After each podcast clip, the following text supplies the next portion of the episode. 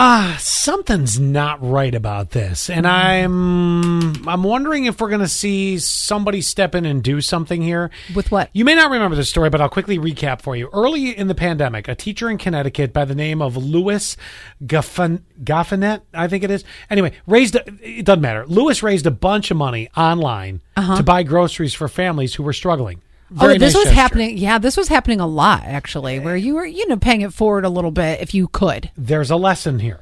What? because he was hoping to raise a few hundred bucks and ended up raising over forty thousand dollars, which is great. Now, Oops.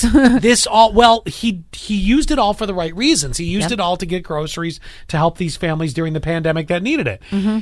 He didn't have a charity or a nonprofit attached to what was going on. He just got a sixteen thousand dollar tax bill from the IRS on this. Have a listen Oh to the way that it kind of played out. Maybe, maybe it'll play for us.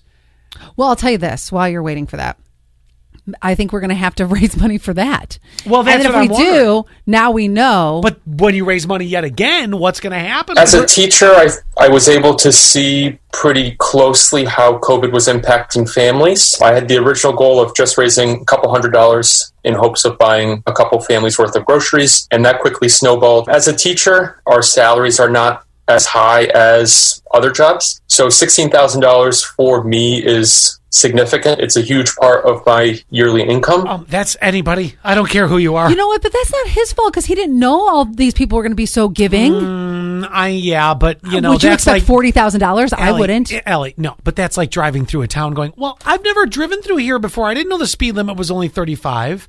Y- you can't use that argument. Yeah, but we've never been in that situation before. We've never been through a pandemic before. I'm not saying that he.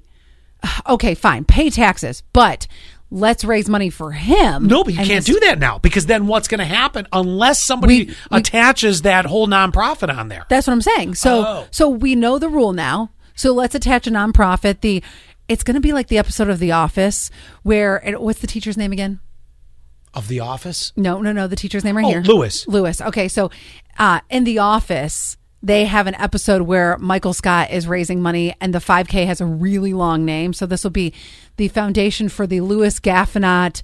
Um, he raised forty thousand dollars for students charity, and then we'll raise money for him, and then hopefully that will be our workaround. I mean, it would be nice. I would. I, it would also be very nice if the IRS would just sort of stand up and go, "Oh, you were doing it for that." Because you Mm-hmm. know what? Here's the thing. I bet if they audited him, audited Mm-hmm. him, they could figure out very quickly. It's not like he took the forty grand and went and bought a Trailblazer. He probably never even kept twenty bucks to buy himself some groceries. Maybe maybe put some gas in the car because he was delivering the groceries or going to get them. Other than that, no. N-